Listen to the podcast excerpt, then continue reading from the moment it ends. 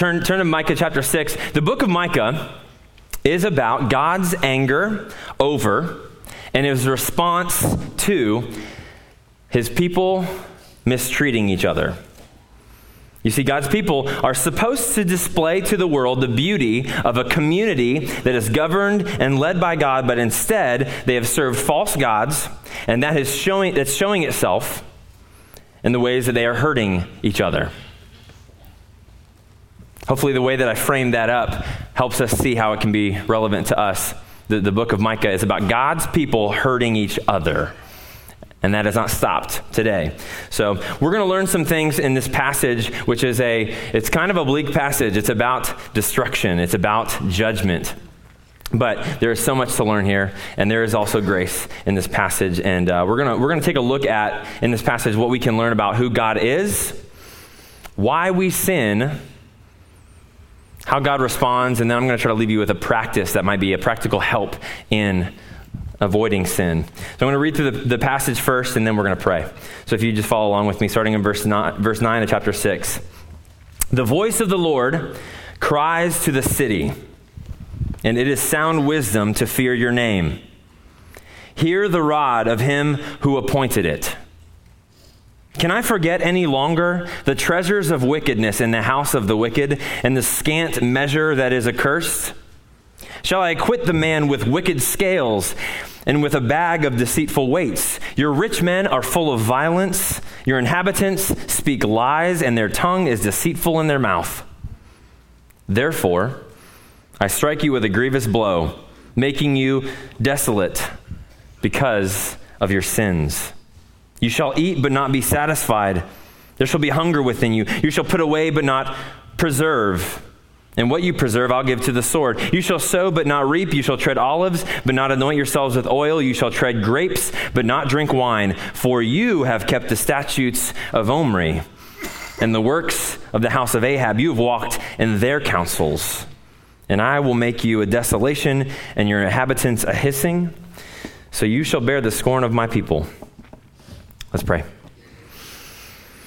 Heavenly Father, we ask that you grant us the grace to understand what your word has said, to see how it applies to our lives. Holy Spirit, we ask that you apply it. Show us what we need to do, show us how this impacts us. We believe, Father, that your word is useful. We believe that your word is breathed out by you and that it is it is profitable for teaching, for correcting, for training in righteousness so that we can be equipped for every single good work. We believe that about your word, so we ask, Father, that you make our time beneficial together as we spend spend it here together trying to seek you. Now, if you're willing, I would like to ask you to, to pray that the Lord teach you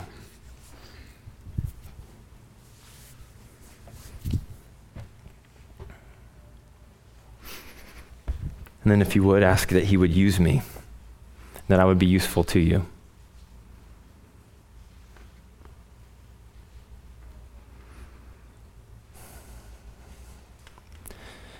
Father, we love you. We are grateful for your presence here with us.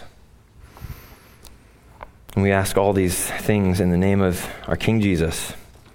Amen. All right, so the first thing that we, we see in this passage I want us to look at is who God is. And the reason I want us to start there is because I think the passage starts with that, but also because it is so important for us to know what we think about the Lord. Write this down. Our thoughts about God impact every area of our life. Our thoughts about God impact every area of our life. Just the same way that your thoughts about gravity impact how you deal with your roof. or how I deal with this ledge right here. Like, I'm not going to walk, I mean, I might, you know, sometimes I don't live in accordance with my beliefs and I might fall off. I don't know. But you, you, see what I'm saying? You have beliefs about things that impact what you do around things. Now, your belief about God impacts everything, everything you do. And it's important that we look at what the Bible says about God, who God is. A.W. Tozer, he has a famous quote. It's a kind of a long one. I'm going to read it for you, though, so sit tight. He says that our idea of God corresponds as nearly as possible to the true being of God is of immense importance to us. compared with our actual thoughts about him, our creedal statements are of little consequence. Our real idea of God may actually lie buried under the rubbish of conventional religious notions and may require an intelligent and vigorous search before it's finally unearthed and exposed for what it is. And only after an ordeal of painful self probing are we likely to discover what we actually believe about God. And a right conception about God is, is basic to not only systematic theology, but to practical Christian living as well. And where it's inadequate or out of plumb, the whole structure must sooner or later collapse. I believe, he says, that there is scarcely an error in doctrine or a failure in applying Christian ethics that cannot be traced finally back to an imperfect or a dishonorable thought about God. Do you hear what he's saying? We don't do what we ought to do because we have wrong thoughts about who God is. So let's listen. The first thing I want us to notice that we can, I think we can see from this passage in Micah that who God is is he is patient. Where do I get that? Look at verse 9. Verse 9 is where we're going to start, and it says, The voice of the Lord cries out to the city. The voice of the Lord cries out. Pause. This is happening 500 years into Israel's history. It's, there's been 500 years of God sending prophets, giving them clear expectations of what he wants, yet he still is crying out. He's crying out for 500 years because he's patient. You know, I think, unfortunately, the, the picture that a lot of people get when they read through the Old Testament is, as I hear that they say, you know, God's awfully harsh in the Old Testament. No, no, no, he's awfully patient. Because we, we, we oftentimes, we don't realize how much time has passed. And I understand it's not always easy to, to track those things. There's actually a place in, in the story of Abraham where you finish reading one chapter and it says, and Abraham was this many years old. And the next chapter says, and now Abraham was this many years old. And 20 years just passed like that. And you don't even realize it. But a lot of time passes in the Old Testament where God says, hey guys, this is what I want you to do. And he doesn't deal out severe consequences. And he also gives extremely explicit, very vivid displays that he's really serious about what he means. He shows up in really big ways, in interesting ways. He's very patient. So the fact that 500 years in, to Israel's disobedience, God is still crying out to them. We can, we can learn and we can see and be, we were reminded that the Lord is patient. You know, one of, his, one of his ways that he likes to describe himself, when Moses asked him, Who are you? Let me see what you're like. He said, I am slow to anger. I'm slow to anger. Now, do you think of God as slow to anger, or do you think of him as quick tempered? Do you think of God as someone who is easily offended? Ready to just blow? Like, is he just a hot, a hot pot of water that you turn up the dial just a little bit and he's going to boil over all over you? Is that how you think of him? Now, I'm not, I'm not asking do you affirm whether or not the Bible says he's patient. Do you think he's patient? Because he is. He says he is. He truly is. And he's been patient with you, my friends. He has been. You know, Second Peter says, it says the Lord's not slow in fulfilling his promises as some of us think about slowness. Rather, he's, he's patient. He's patient, not wishing that any should perish, but that all should reach repentance. He's patient with you. He is. Right now. Right now, he's patient with you. And, and maybe remembering that he's patient with you and believing it more can help you be more patient with other people. I think if we realize God is patient with us, then it can help us be more patient with other people. The next thing that we, that we see in this passage, I think, is that God is caring. He cares. He's patient, but he's also caring. And where do I get that? Same verse. The Lord cries out to the city. Now, why does he cry out? God doesn't have to do that, you know. He told you what he, he told him what he wants him to do. He could just say, all right, you didn't do it. I'm, I'm going to get you. You know, it, uh, in, the, in the beginning of the book of Exodus, you've got this situation where God says, He's setting up His relationship with Israel and Him, and He says, Israel's like my firstborn son. You, when, when, when, God cries out to Israel, you, sh- you should have in your mind this, this picture of a, of a parent crying out to his child. That's, that's the picture God wants us to set up, right?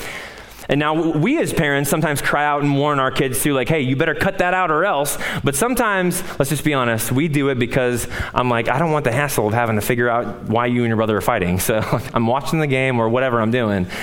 God's not in that situation. God is not troubled by the hassle of disciplining.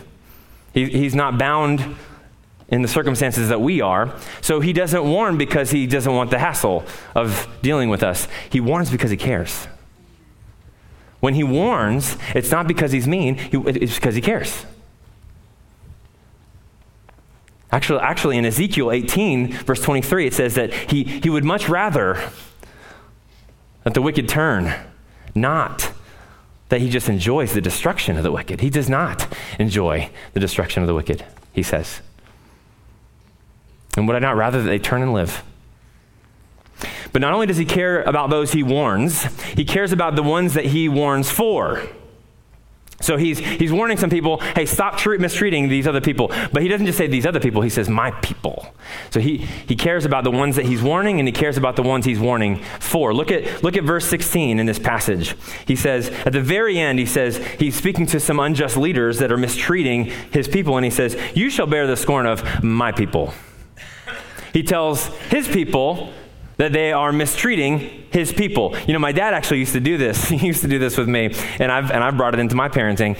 When I would disrespect my mom, he would say to me, You don't disrespect my wife like that. Now, he wasn't trying to distance my relationship with him. What he was trying to do was, he was trying to remind me of his relationship with her. He was trying to remind me that I just disrespected this woman in front of her husband. right? And God will look at his people and he says, Hey, those are my people. Remember who you are treating that way. Those are my people. You don't treat my people that way. And he's not saying you're not his people, but what he is saying is, they are my people. And we do good to remember that. Right? So he's, he's patient, Caring. He cares for those he warns, and he also cares for those he's warning for. But he's also very, very clear. He's very clear. Look at verse 13. In verse 13, he says, Therefore, I will strike you with a grievous blow, making you a desolation. Why? Somebody say it. Because of your sins. Not because I'm mean, not because I like dealing out consequences or discipline, because of your sins. Now, in verse 8, Chan, Chan showed us last week how in verse 8 there's this pivotal moment in the book of Micah where God says, Here's what I want you to do. Here's what I require of you that you do justice, that you love kindness, love, or love mercy, depending on your translation, and walk humbly with God. That's what I want you to do. And this is not the first time he's told them what his expectations are. He's been saying it for a long time prophets after prophet, prophet after prophet. But now he says, You haven't done that. So here's why you're going to get consequences. He tells them what their sins is, or their sins are, and he says, "I'm giving you consequences. I'm going to discipline you now because of your sins." God is clear. God is patient. He is caring, and he's clear. I think it's really important for us to, to, remember that He's clear because some of us have been walking through our life thinking that God is unclear about what He expects of us. And we think maybe I've gotten myself into a situation and I blew it. I'm like off the path of God's will. And now I'm over here somewhere out in no man's land. And I think, God, this wasn't what God wanted for me. No, no, no, no. He's clear. He's clear what He wants. He wants you to, in all your ways, acknowledge Him. And guess what? He'll direct the path, He'll make sure the path you picked is the right one. I had a Bible teacher that used to say to me, if, if, I, if I said, well, what, what should I, how do I know God's will in this, this situation or that one? Ask God to make the one you picked the right one. and along the way, acknowledge Him.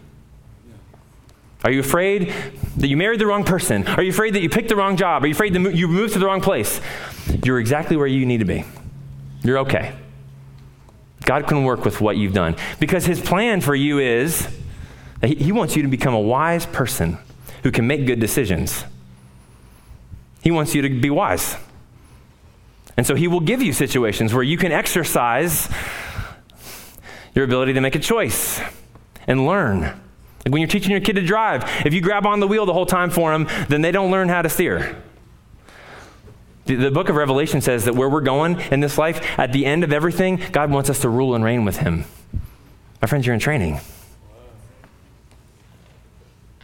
We're in training. He wants you to make a choice. And he's clear about what he expects. And he says, I can work with the choices that you make. If they're not right or wrong. If, the, if left is, if that's a sin and this is not, then go the way that's not a sin. But if neither of them are, then pray about it and make a choice. Or maybe if you don't have to make a choice, you can just wait. But in all your ways, acknowledge Him and He'll direct your path. He's clear. All right, we're going to move on. The next thing that we learn is why we sin. Not only is God patient, caring, and clear, and we have to know those things about who He is, but we learn something in this passage about why we sin. And we sin for treasure. This passage says we learn for treasure, we sin for treasure. And let, before we, we dive into where that says that here, where it says it here in this passage, I want, I want to I want to set up why this is so important. If you have a problem and you don't know what's causing the problem, then you're going to have a really hard time identifying solutions that work. You might pick solutions that don't actually work or solve the problem. For, for instance, if your car doesn't start, do not ask me to help you. Well, if you ask me to help you, the only thing I can think of is someone told me there's this little thing called the starter. It's silver and it's somewhere under your hood. And if you knock it with a hammer, that'll, that'll get you going. And one, you know, one time I did that. My car wouldn't start and I knocked with a hammer and I was like, look at that. I can open up a mechanic shop now. People start paying me. But here's the problem it didn't work forever. but you know why? You know why that solution was the one I went for and why I, I ended up in a situation where I didn't know how to fix the problem long term? Because I don't know what starters do. I don't know why a starter does what it does or why it works with anything else under the hood. Do you know who does? Chad Ray. That's why people pay him to fix their starters. but listen, Chad, Chad Ray understands why the starter goes bad, what it's supposed to do, how it works. He understands those things. He understands what causes the problem. And so he knows how to fix it. So he doesn't waste his time just banging on them. If we don't understand why we sin, if we don't understand what's causing the sin, what's motivating the sin, then we are going to seek solutions that don't help. If we get confused about what's actually down there driving us into sin, then we're going to try to stop sinning in ways that don't actually help. Here, the, the big idea that, that I'm, I'm about to try to, to show you this, I think this passage reveals to us, is that we sin to get things we want. And some of the things we want are good. And some of the things that we want are bad. And it makes understanding our motivations complicated. However, that complication can oftentimes leave us seeking solutions that don't help us stop sinning. We actually, a lot of times we try to just not want things anymore and instead of it being successful, we end up just hiding from God. We end up hiding from God because we don't know how to stop sinning, because we get confused about what motivates us. And this passage helps us get clarity, it brings it into the light. There's a, there's a passage in Proverbs. Um, I don't know if I gave it to you guys or not. There's a passage in Proverbs that says, when you walk in the way of the wicked, you stumble and you don't know why. You know, the first time sin is mentioned in the Bible, God tells Cain, sin's trying to get you, but you need to master it. You need to master it because it wants to master you. Write this down. We sin when we try to get good things in wicked ways. We, we sin when we try to get good things in wicked ways. Where do I get that? Verse 10. Look at verse 10 with me. God tells them very clearly what their sins are. He tells them very clearly what their sins are. But he also tells them what they get out of it. Tells them what's, been what's motivating them, what, what they got out of that sin. And what they got out of it was treasure. Verse 10 says, Can I forget any longer the treasures of wickedness in the house of the wicked and the scant measure that is accursed? All right, scant measure that's accursed, that's just, they were, they were, they were cheating each other. It's a confusing way to say it, but that's basically what was going on. They were cheating each other.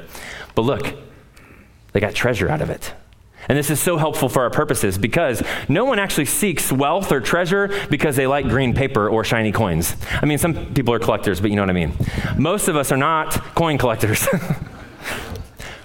or, you know, paper collectors. Most of us seek wealth because it's access to something that we think is valuable. It provides us access to something that we think is valuable. Here's, here's what I mean. For, for you, maybe, maybe wealth means access to safety and security. Like if I've got enough money, then that means that when a problem comes up, we can fix it. If our car breaks down, we can pay Chad. If our, or we can buy a new car or whatever. Safety, security. It's not about the money, it's about safety. But maybe for somebody else, it's about fun. It's about pleasure. You ever heard this one? I know they say money can't buy happiness, but it can buy a jet ski, and that looks like happiness to me. right? So then money is a means to get happiness or, or fun, right? It's a, it's a mean to get pleasure, it means to get pleasure. All kinds of ways. And mon- now listen, and money's not bad. Treasure's not bad. You can use it bad. You can do bad things to get it. Valuable things are not bad. And, and, and it's important that we understand. Let me, what we're trying to do is have you ever looked behind your tv and you've seen that like bundle of wires all, all wound together? And you're like i have if, if someone were to ask me to unplug my kid's xbox i would have no idea which wire to pick because it's like a million wires. We're, that's what it's like inside of us. It's like a million wires bound together and we need to untangle it and see what's really going on. That's what we're trying to do. We're trying to untangle what's going on what's driving us into sin so we can stop it See, see, it's important for us to know what we're seeking when we sin because it's like Jesus said where your treasure is, your heart will be. You're, you spend your treasure on the things that you think will give you a valuable life. The things that you think can give you a life that you will like, that you will enjoy. Your, where your treasure is, that's where your heart's going to be. You, you, know, one of the first things, actually, the first thing in the book of John that, that Jesus is recorded as to, uh, saying he sees some guys following him. The first thing he, the first words out of Jesus' mouth in the book of John are, What are you seeking? What are you after? Jesus is asking his followers, What are you seeking? Because the things that you seek are the things that you'll go after. What does your treasure give you? What do you think that treasure gives you? Right? I just said treasure's not bad. And it's not. Look at verse 10. Let's go back there. God says, Can I forget any longer the treasures of wickedness? You see that? He didn't say the wicked treasures. He said that it's treasures of wickedness. They came out of wickedness. They came through wickedness. You got these treasures through doing wicked things. Treasure's not wicked, but when you seek it in wicked ways, it is. Write this down. Things aren't wicked. Things aren't wicked, but ways can be.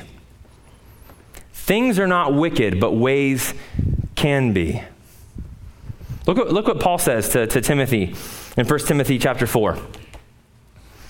In 1 Timothy chapter 4, Paul says, Everything created by God is what? Say it. Somebody say it. Good. Everything. Is there anything that God didn't make? Everything created by God is good, and nothing is to be rejected if you accept it the right way. If you receive it with thanksgiving, recognizing where good things come from, thanking God for it. For it is made holy by the word of God and prayer. When we live a life governed by the word of God in prayer, seeking Him in prayer, a relationship with Him, everything. Does that feel like a new idea, maybe? here's why this is so important because I think that I think that we all understand that if I'm doing something, if I'm doing something I shouldn't do, yeah, there's something motivating me. Of course there is. There's something I want out of it. But but we get we get we get lost in our heads because we think, well, maybe I just maybe I'm just not supposed to want things. And then we try to just not want things and it doesn't work. It's not going to work to not want things. Actually, God made a world where wanting things is how you stay alive. If you lose your desire, some people do. If, if you lose your desire to eat, it'll kill you. Eating keeps you alive. And if you lose your desire to do it, desire, your desire for, for, for things in this creation are not, they're not bad. But you, you may be, if you, if, if you read your Bible, you might be thinking, well, hold on, what about evil desires? Because, Mark, you just said that, like, the things that we want are not bad things, but doesn't the Bible say we have evil desires? It does. It does. And this is, this, this is where clarity get, does so much for us. It does so much for us. Because there are good things, And when we seek sinful ways to get them, we get addicted to sinful ways.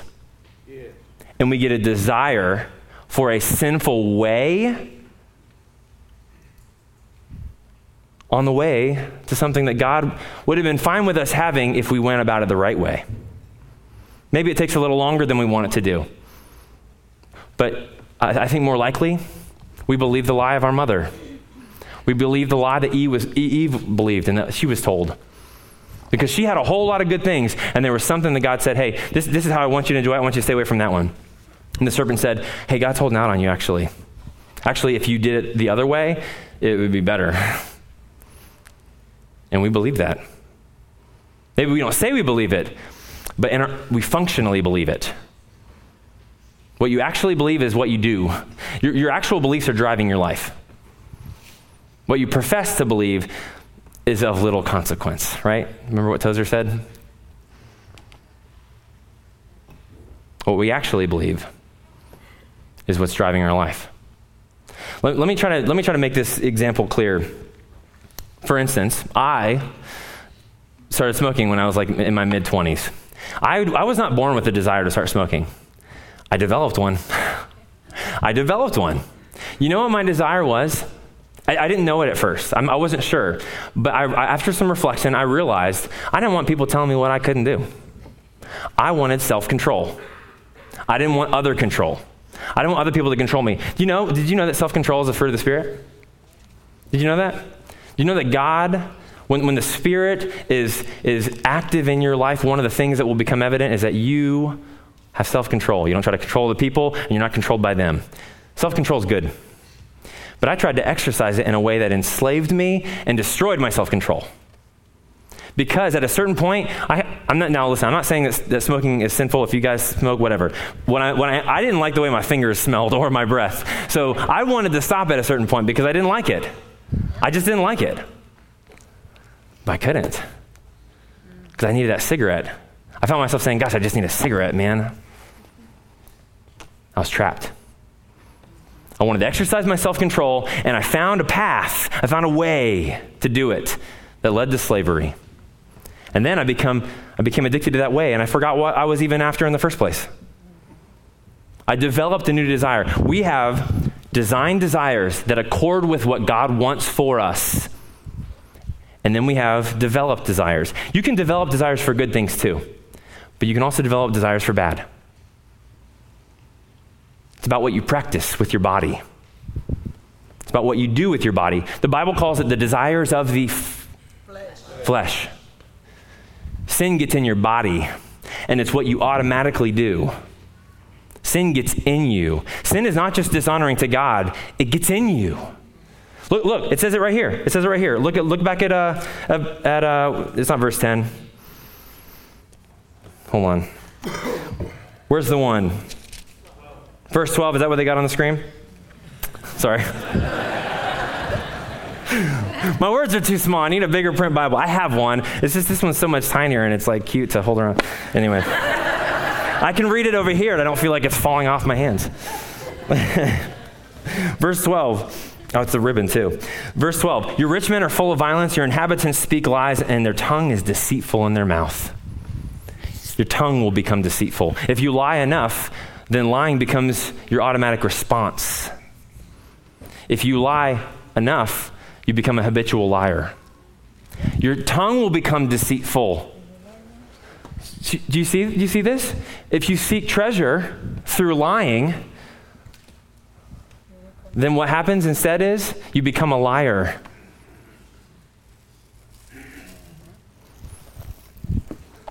It also says in that passage violence. They're using violence to get treasure.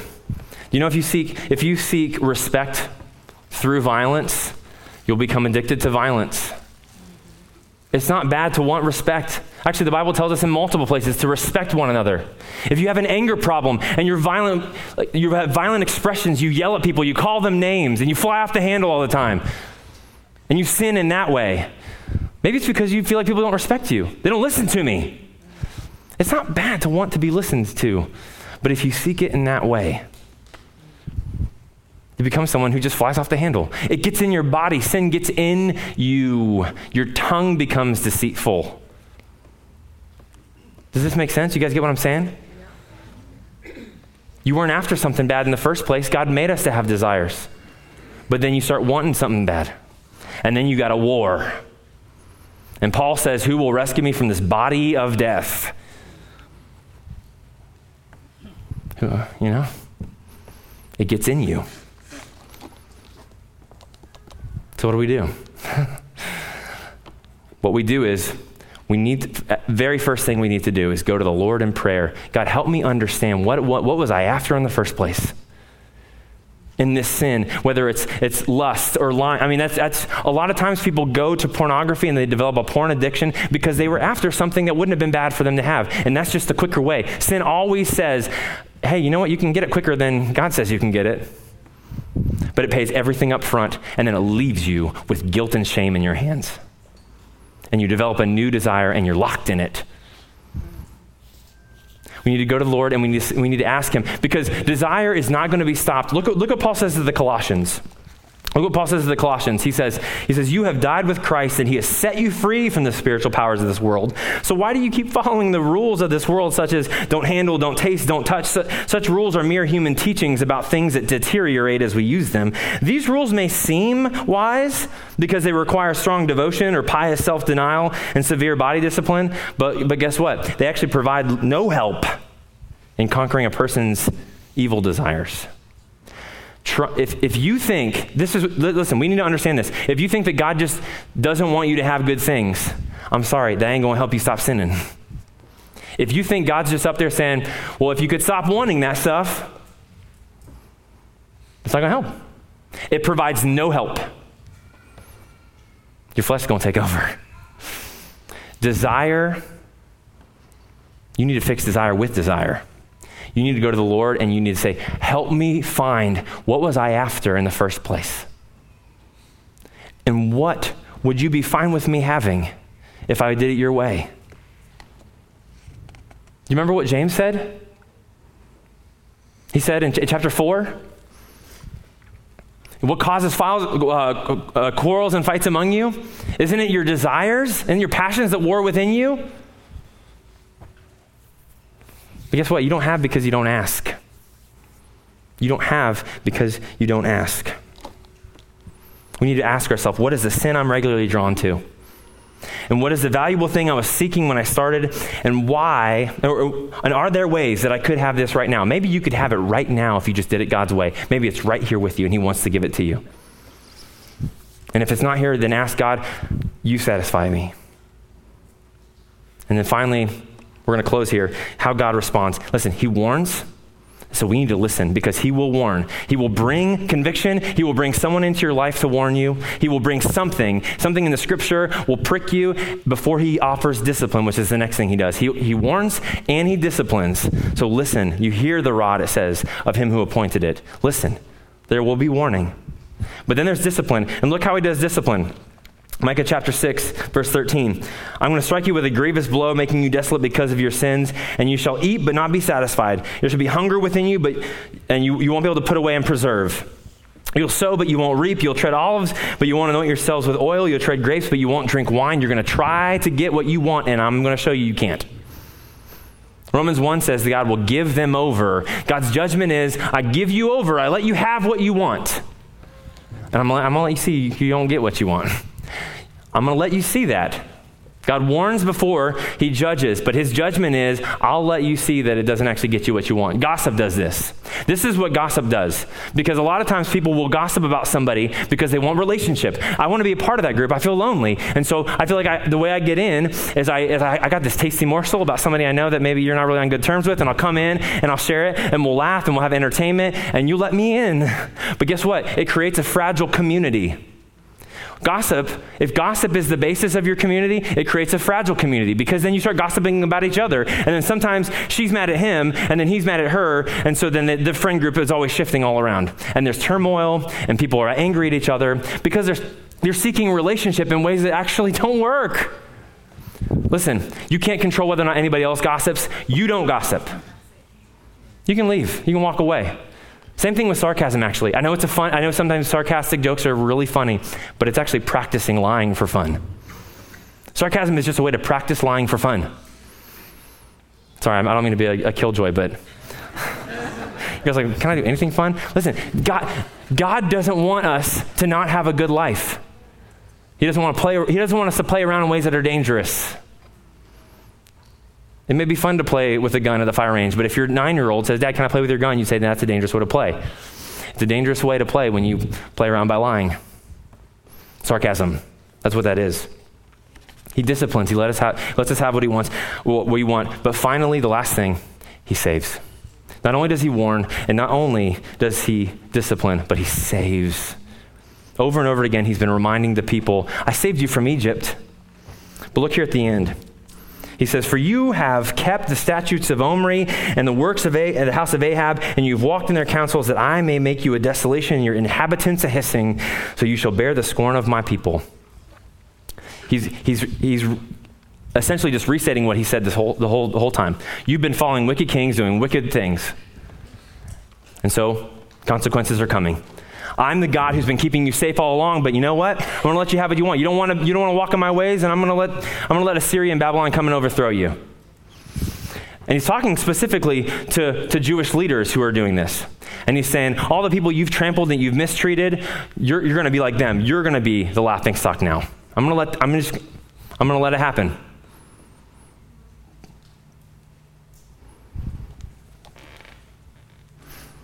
But you see that you see where it says you'll bear the scorn of my people? God is, God is forcing the bad leaders to bear the scorn of someone else. Does that remind you of anything? You know, Isaiah. Isaiah was preaching the same time Micah was to the same people about the same stuff. And Isaiah, in Isaiah 53, he says something really interesting about what he's going to do, about what God's going to do. He says, out of the anguish of this one who's going to come, out of anguish of his soul, he'll, he'll see and he'll be satisfied. And by his knowledge shall the righteous one, my servant, make many to be accounted righteous. And he shall bear their iniquities.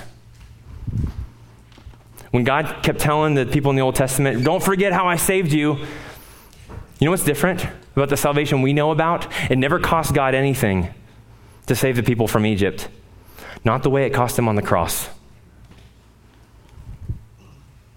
And though we don't have a direct pointer in this passage today of the cross, we have a hint. Because Jesus is the leader who comes. He's not a bad leader who mistreats people and is forced to bear their scorn and shame. He is the good leader who is mistreated by other people and then decides to bear their scorn for them. And you know why? Look what Romans chapter 8, verse 32 says. He who did not spare his own son, but gave him up for us all, how will he not also, along with him, graciously give us all things? If God's willing to do that, if he's willing to bleed for you, then why don't you trust him? Why do you keep, why do you keep seeing his ways as mean and restrictive? Why don't you trust him? Why don't you go to him with your desires? Say, Help me, Lord. Help me discover what I really want. One of his ways that he's offered us to be free of sin is confession. Confession is scary. But James says, confess your sins to one another that you not may be forgiven, be, be healed. You're going to have a hard time untangling these knots by yourselves. I do. We all will. The practice of confession, it's a spiritual discipline. It's something, it's a grace that God has given us. It is a gift because confession is not a burden, hiding is. Confession is the gift of laying down the burden of hiding. With someone you trust, Christian brother or sister, but we need to seek the Lord, asking Him to reveal what is deep down, what's the motivation that you'd be okay with me having if I got in a different way. Help me find that. And help me find somebody that I can be open and real with, that won't abuse me with my honesty. And if someone comes to you, opens up, do not hurt them. Those are his people. Those are his people trying to be obedient. And John says, that if we say we have fellowship with him while we still walk in the dark, then we lie and we don't practice the truth. But if we walk in the light as he is in the light, then we have fellowship with one another, and the blood of the Son cleanses us from all sin. I want us to pray, close out our service. Pray with me. Heavenly Father, I ask that you help us to take this seriously, what you have said, that you are a God who was serious about us forsaking sin, being free from it. I pray that you help us identify what it is inside of us that's driving us so that we can no longer be enslaved and that we can see sin for what it is that it's a trick, it's a lie.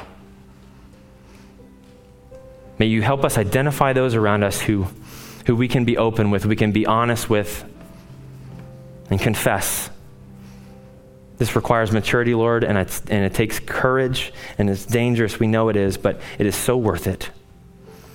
Because we believe that if you said we should do it, that you'll work out the details. We trust you, Lord. And we thank you so much for your promises in your word. Empower us as we walk out of this place to not be just hearers, but doers of your word, lights in the darkness, people who show the world around us what it looks like to be governed by the King of glory, the God of heaven, the suffering Savior, the only God willing to bleed for us. May we trust you. We love you, Father. We love you, Jesus. We love you, Spirit. And we ask all these things in our Lord's name. And all of God's people said, Amen. Amen. Have a good week.